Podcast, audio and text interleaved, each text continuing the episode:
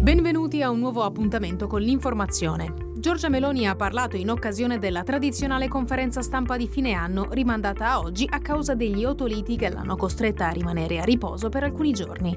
Tra le file dei cronisti mancano i rappresentanti della Federazione Nazionale Stampa Italiana, assenti in segno di protesta per la legge Bavaglio.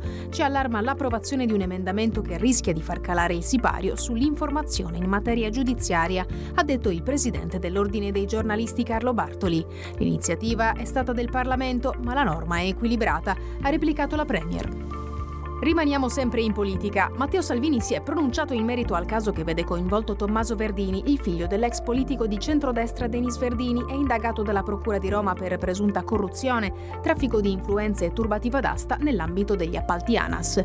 Essere coinvolto a sproposito in vicende di cui non so nulla non è più tollerabile, ha detto il vicepresidente del Consiglio su Facebook.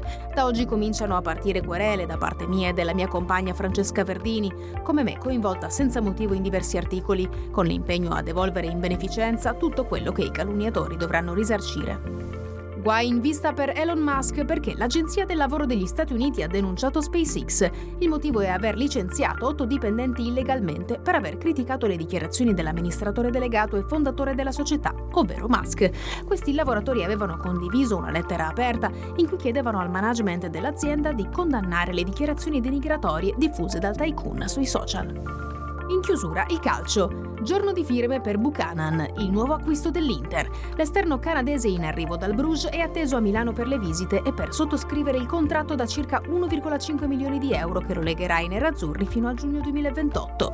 L'affare è costato 7 milioni più circa 3 di bonus, ma per vedere il 24enne in campo bisognerà aspettare. Per questioni di burocrazia e documenti il suo esordio sarà contro il Monza. È tutto, grazie dell'ascolto.